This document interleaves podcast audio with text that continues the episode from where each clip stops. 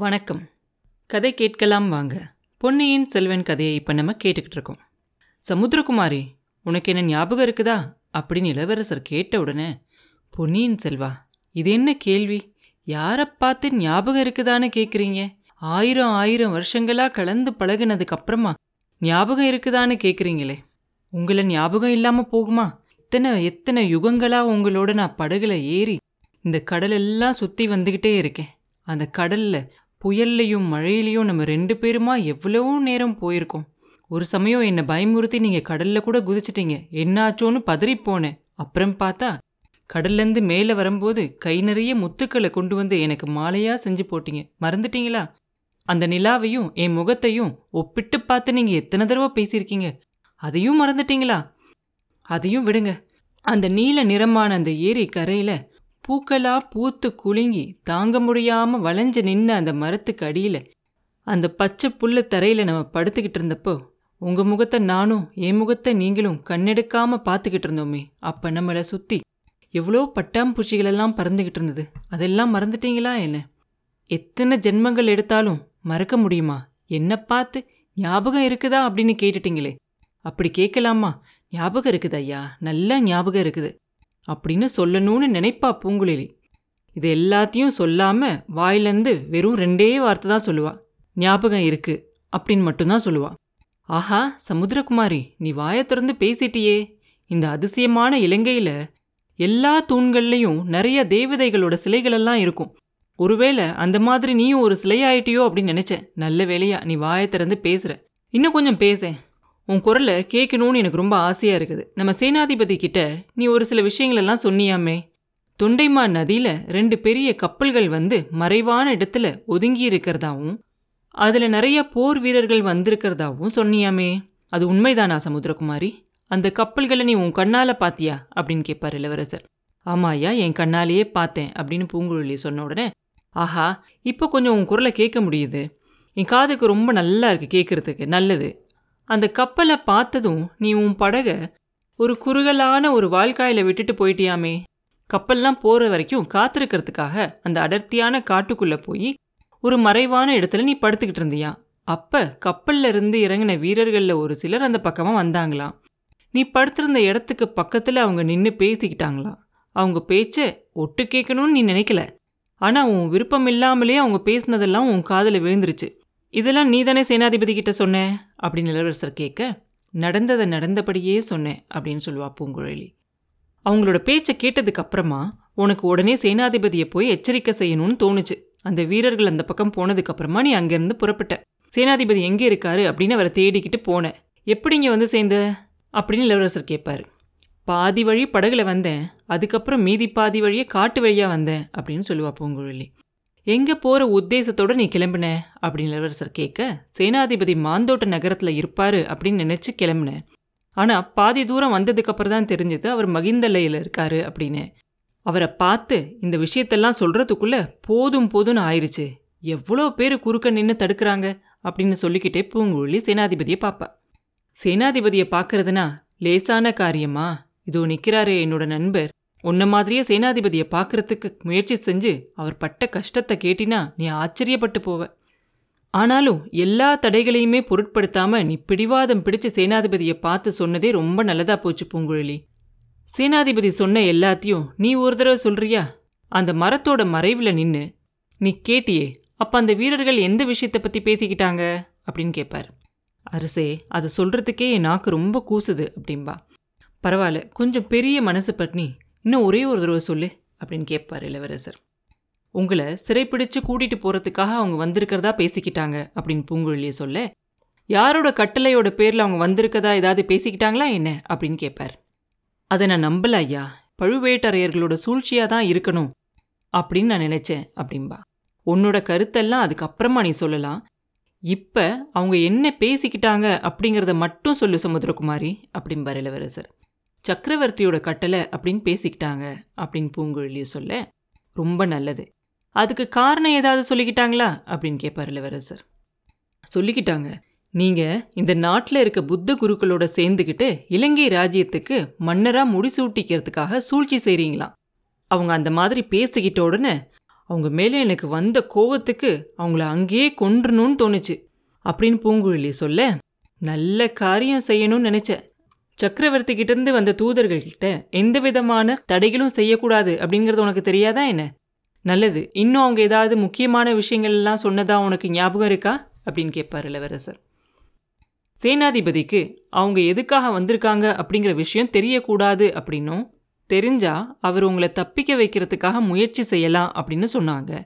அதனால அவங்க நீங்க எங்கே இருக்கீங்க அப்படிங்கிறத தெரிஞ்சுக்கிட்டு நேராக உங்ககிட்ட வந்து கட்டளையை கொடுத்து உங்களை கையோடு கூட்டிக்கிட்டு போகணும் அப்படின்னும் சொன்னாங்க அப்படின்னு சொல்லுவா பூங்குழலி அதனால தான் நீ உடனே சேனாதிபதியை தேடிக்கிட்டு புறப்பட்டியாக்கும் எனக்கு ரொம்ப பெரிய உதவியை செஞ்சுருக்க சமுத்திரகுமாரி. கொஞ்சம் அந்த பக்கமாக போய் நில்லு. நான் இவங்ககிட்டலாம் கொஞ்சம் முக்கியமான விஷயம் பேசணும். ஆனால் முன்னாடி மாதிரி ரொம்ப தூரமாக ஓடி போயிடாத மறுபடியும் உன்னை பிடிச்சிக்கிட்டு வரத்துக்காக வந்தியத்தேவரை அனுப்புகிற மாதிரி செஞ்சிடாத அப்படிம்பார் இளவரசர். சமுத்திரகுமாரி சரின்னு சொல்லி கொஞ்சம் தள்ளி போய் ஒரு தூண்கிட்ட போய் நிற்பாள் அங்கேருந்து இளவரசரை பார்க்குற மாதிரி இருக்கும். அந்த இடத்துல தான் போய் நிற்பாள் இளவரசர் உடனே சேனாதிபதியை பார்த்து சொல்லுவார் ஐயா பரம்பரை பரம்பரையாக உங்கள் குடும்பமும் எங்கள் குடும்பமும் ரொம்ப ஸ்நேகமாக இருந்திருக்காங்க. எங்கள் அப்பாவும் நீங்களும் உற்ற நண்பர்கள். உங்களையும் நான் எங்கள் அப்பா மாதிரி தான் நினைக்கிறேன். நீங்களும் என்ன உங்களோட பையனாக தான் நினைக்கிறீங்க. அதனால் இப்போ என்னோட கடமையை செய்கிறதுக்கு நீங்கள் உதவி செய்யணும். அதுக்கு குறுக்க நிற்கக்கூடாது அப்படின்னு இளவரசர் சொல்லிட்டு சேனாதிபதி பதில் சொல்கிறதுக்குள்ளார பார்த்திபேந்திரனை பார்த்து சொல்லுவார் ஐயா உங்களையும் வேண்டி கேட்டுக்கிறேன். நீங்கள் என் அண்ணனோட உற்ற நண்பர். என் அண்ணனோட வார்த்தை எனக்கு தெய்வ வாக்கு மாதிரி. நான் அவர் என்ன சொல்கிறாரோ அதை அப்படியே செய்வேன். அதே மாதிரி தான் நான் உங்கள் மேலேயும் மரியாதை வச்சு நீங்கள் சொல்கிறதையும் நான் கேட்கணும். அதனால உங்களையும் ரொம்ப வேண்டிக்கிறேன். என்னோட கடமையை நான் நிறைவேற்றுற வரைக்கும் அதுக்கு எந்த ஒரு தடையும் சொல்லக்கூடாது அப்படிம்பாரு. சேனாதிபதியும் பார்த்திபேந்திரனும் ஒருத்தர் ஒருத்தர் அப்படியே ஒரு பயத்தோட பார்த்துக்குவாங்க. என்ன சொல்ல போறாரு இந்த இளவரசர் அப்படின்னு. சேனாதிபதி இளவரசரை பார்த்து சொல்லுவாரு இளவரசே நீங்க சொல்றது எனக்கு ஒண்ணுமே புரிய மாட்டேங்குது. வாழ்நாள் முழுசா நான் இந்த போர்க்களத்திலேயே இருந்துட்டேனா? இந்த மாதிரி மூடி மறைச்செல்லாம் பேசினா எனக்கு புரியவே புரியாது. அதனால நீங்க என்ன சொல்ல வரீங்களோ அதை நேரடியாக சொல்லுங்க. என்ன கடமை? என்ன மாதிரி செய்ய போறீங்க? அப்படின்னு கேட்பார் இப்போ என்னோட கடமை ஒன்றே ஒன்று தான் எங்கள் அப்பாவோட கட்டளையை நிறைவேற்றி வைக்க வேண்டியது தான் என்னை சிறைப்பிடிச்சு கூட்டிகிட்டு வரும்படி எங்கள் அப்பா கட்டளை அனுப்பிச்சிருக்காரு. என்ன அவங்க தேடி அலையும்படி நான் ஏன் வச்சுக்கணும்? நானே போய் அவங்க இருக்க இடத்துல என்னை ஒப்படைச்சிக்கிறேன். அதுதான் இப்போ நான் செய்ய வேண்டிய கடமை. அப்படின்னு இளவரசர் சொல்லி முடிக்கிறதுக்குள்ளார முடியவே முடியாத காரியம். என் உடம்புல உயிர் இருக்கிற வரைக்கும் அதை நான் அனுமதிக்கவே மாட்டேன். தடுத்தே தீர்வேன் அப்படின்னு சொல்லுவான் இந்த பார்த்திபேந்திரன். சேனாதிபதி அவனை பார்த்து பதற வேண்டாம் கொஞ்சம் பொறுங்க அப்படின்னு சொல்லிட்டு இளவரசரை பார்த்து சொல்லுவார். ஐயா உங்களோட கடமையை பற்றி சொன்னீங்க. எனக்கும் ஒரு கடமை இருக்குது தயவு செஞ்சு அதையும் கொஞ்சம் கேட்கணும் கொடும்பாலூர் வேளார் பெருங்குடியில் இன்னும் உயிரோடு இருக்கிற ஒரே ஒரு ஆண்மகன் நான் தான். மற்ற எல்லாருமே இந்த சோழ சாம்ராஜ்யத்தோட சேவையில் இறந்து போயிட்டாங்க. அநேகமாக நானும் ஒரு போர்க்களத்தில் இறந்து போனாலும் போயிடுவேன் அதனால என் வார்த்தையை கொஞ்சம் பொறுமையோடு கேளுங்க. ஒரு ஒரு வருஷத்துக்கு முன்னாடி இந்த தென் திசை படைகளோட மாதாண்ட நாயகரா சக்கரவர்த்தி உங்களை நியமிச்சார். அப்ப என்னை தனியாக கூப்பிட்டு சொன்னார். இளவரசன் என்னை விட்டு பிரியறத நினைச்சா என் உயிரே என்னை விட்டு பிரியற மாதிரி இருக்கு. ஆனாலும் என்னோட ஆசைக்காக அவனை நான் அரண்மனைக்குள்ளேயே வச்சிருக்க முடியாது இல்லையா? அவனும் வெளியே போக வேண்டியது தான் அண்ணனை மாதிரி வீரன் அப்படிங்கிற பேரும் எடுக்க வேண்டியது தான் ஆனா அவன் உயிருக்கு ஏதாவது ஆபத்து வந்தா அந்த கணமே என்னோட உயிரும் போயிரும். அவன் உயிருக்கு எந்த விதமான ஆபத்தும் நேராம பாதுகாக்க வேண்டியது ஓம் பொறுப்பு அப்படின்னு என்னை கூப்பிட்டு எனக்கு கட்டளையிட்டார். போன வருஷம் அப்படி சொன்ன சக்கரவர்த்தி இப்ப எப்படி உங்களை சிறைப்படுத்தி கூட்டிட்டு வரும்படி கட்டளை போட்டிருப்பாரு? அப்படியே கட்டளையா இருந்தாலும் கூட இலங்கை சிம்மாசனத்துல நீங்க ஏறுறதுக்காக சூழ்ச்சி செஞ்சதா சொல்றது எவ்வளோ பெரிய அபத்தம். இதை யாராவது நம்ப முடியுமா? அப்படின்னு சேனாதிபதி சொல்லிக்கிட்டு இருக்கும்போதே அது வரைக்கும் பொறுமையாக கேட்டுக்கிட்டு இருந்த இளவரசர் அப்போ சொல்லுவார் வேற யாராவது நம்புறாங்களோ இல்லையோ எனக்கு தெரியாது ஆனால் நான் நம்புவேன் அப்படிம்பாரு. என்ன சொல்கிறீங்க இளவரசே? அப்படின்னு அவர் கேட்க இலங்கை சிம்மாசனத்தை கைப்பற்ற நான் சூழ்ச்சி செஞ்சது உண்மைதான் அப்படின்னு இளவரசர் சொன்ன உடனே வந்தியத்தேவன் வேகமாக முன்னாடி வந்து இதென்ன ஐயா? கொஞ்ச நேரத்துக்கு முன்னாடி வரைக்கும் சத்தியம் தர்மம்லாம் சொல்லிக்கிட்டு இருந்தீங்க. இப்போ இப்படி இவ்வளோ பெரிய பொய்ய சொல்றீங்களே? சேனாதிபதி இவர் வார்த்தையை நீங்க நம்பவே வேண்டாம். நேத்திக்கு ராத்திரி புத்த குருக்கள் மகாசபையில இவருக்கு இலங்கை சிம்மாசனத்தையும் கிரீடத்தையும் கொடுத்தாங்க. இவர் வேண்டான்னு சொல்லிட்டு வந்துட்டாரு. இதுக்கு நானும் இதோ நிக்கிறானே இந்த வைஷ்ணவனும் சாட்சி அப்படிம்பா. பொன்னியின் செல்வர் உடனே சிரிச்சுக்கிட்டே சொல்லுவார் வந்தியத்தேவரே ஒரு கேள்வி. சூழ்ச்சி செய்கிறவங்க சாட்சி வச்சுக்கிட்டா சூழ்ச்சி செய்வாங்க?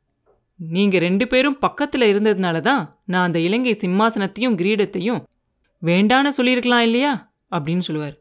வந்தியத்தேவன் அசந்தே போயிடுவான் இதுக்கு அவனால் பதிலே சொல்ல முடியாது. இளவரசர் மறுபடியும் சொல்லுவார் வானர் குலர் வீரரே உங்களுக்கு சந்தேகம் இருந்தால் அதுவும் நிற்கிறாரே அந்த வைஷ்ணவர் அவரையே கேட்கலாம். முதன் மந்திரி அனிருத்ர பிரம்மராயர் அவர்கிட்ட என்ன சொல்லி அனுப்பிச்சிருக்காரு அப்படிங்கிறத கேட்டு தெரிஞ்சுக்கலாம். புத்த குருக்கள் உங்களுக்கு இலங்கை சிம்மாசனத்தை கொடுக்கறதுக்கு முன்னாடி வருவாங்க. சாட்சி வச்சுக்கிட்டு அது வேண்டாம் அப்படின்னு சொல்லணும் அப்படின்னு அவர் சொல்லி அனுப்பிச்சிருக்காரா இல்லையா அப்படிங்கிறத விசாரித்து தெரிஞ்சுக்கலாமே அப்படிம்பார். இதை கேட்ட உடனே அங்கே இருக்க எல்லாருமே ரொம்ப ஆச்சரியமாயிருவாங்க. இளவரசர் மறுபடியும் சேனாதிபதியை பார்த்து சொல்லுவார் ஐயா இதை கேளுங்க. இந்த இலங்கையை கவர்ந்து இதை ஆழணும் அப்படிங்கிற பேராசை என் மனசில் இருந்தது உண்மைதான். இந்த பேராசையை எனக்கு உண்டு பண்ணதே என்னோட அக்கா. தம்பி நீ நாடால பிறந்தவன் உன் கையில் சங்கு சக்கர ரேகை இருக்குது இங்கே உனக்கு இடம் இல்லை அதனால இலங்கைக்கு போ இலங்கை சிம்மாசனத்தை கைப்பற்றிக்கோ அப்படின்னு எங்கள் அக்கா அடிக்கடி சொல்லி சொல்லி என் மனசில் ஆசையை வளர்த்துட்டாங்க. அதனால நான் குற்றவாளி தான் அதனால சக்கரவர்த்தி என்னை கைது பண்ணி கூட்டிகிட்டு வர சொன்னதுக்கான காரணமும் சரிதான் அப்படின்னு அவர் சொல்லிக்கிட்டு இருக்கும்போதே கொஞ்சம் பொறுங்க இளவரசே அப்படி ஒரு எண்ணம் உங்கள் மனசில் இருந்திருந்தா அது இந்த இலங்கை தீவோட பாக்கியம். அதுக்கு பொறுப்பு நீங்கள் இல்லை உங்கள் அக்காவும் இல்லை. சுந்தரச்சோழ சக்கரவர்த்தி தான் அதுக்கு பொறுப்பு. அவரே என்கிட்ட பலமுறை சொல்லியிருக்கார். உங்களை இலங்கை சிம்மாசனத்தில் ஏற்றி வச்சு பார்க்கணும் அப்படின்னு சொல்லியிருக்கார். குந்தவை தேவி கிட்ட முத முதல்ல இதை பற்றி பேசினது சக்கரவர்த்தி தான். உங்கள் அப்பாவோட விருப்பத்தை தான் உங்கள் அக்கா உங்ககிட்ட சொல்லியிருக்காங்க. அதனால நீங்கள் குற்றவாளி இல்லை அப்படின்னு சொல்லுவார் சேனாதிபதி. உடனே இளவரசர் சொல்லுவார் சேனாதிபதி அப்படின்னா எங்கள் அப்பா கிட்ட போகிறதுக்கு நான் ஏன் பயப்படணும்? அவர்கிட்ட நடந்ததை நடந்தபடி சொல்கிறேன் இதோ இருக்காங்களே இவங்க ரெண்டு பேரும் வந்து எனக்காக சாட்சி சொல்லட்டும். அதுக்கப்புறம் சக்கரவர்த்தி என்ன கட்டளை இடுறாரோ அதுபடி நடந்துக்கலாமே. அதுதான் என்னோட கடமை. அப்படின்னு சொல்ல பார்த்திபேந்திரன் இப்போ அப்படியே பயங்கரமான கோவமான குரலில் சொல்லுவான் சேனாதிபதி ஏதோ வெறும் பேச்சு பேசிக்கிட்டு இருக்கோம். இனியும் மூடி மறைக்கிறதுல ஒரு பயனும் இல்லை. இளவரசர்கிட்ட உண்மையை சொல்லியே தீரணும். நீங்கள் சொல்கிறீங்களா இல்லை நான் சொல்லட்டுமா? அப்படிம்பா. நான் சொல்கிறேன் பொறுங்க அப்படின்னு சொல்லிட்டு சேனாதிபதி மறுபடியும் இளவரசரை பார்த்து சொல்லுவார்.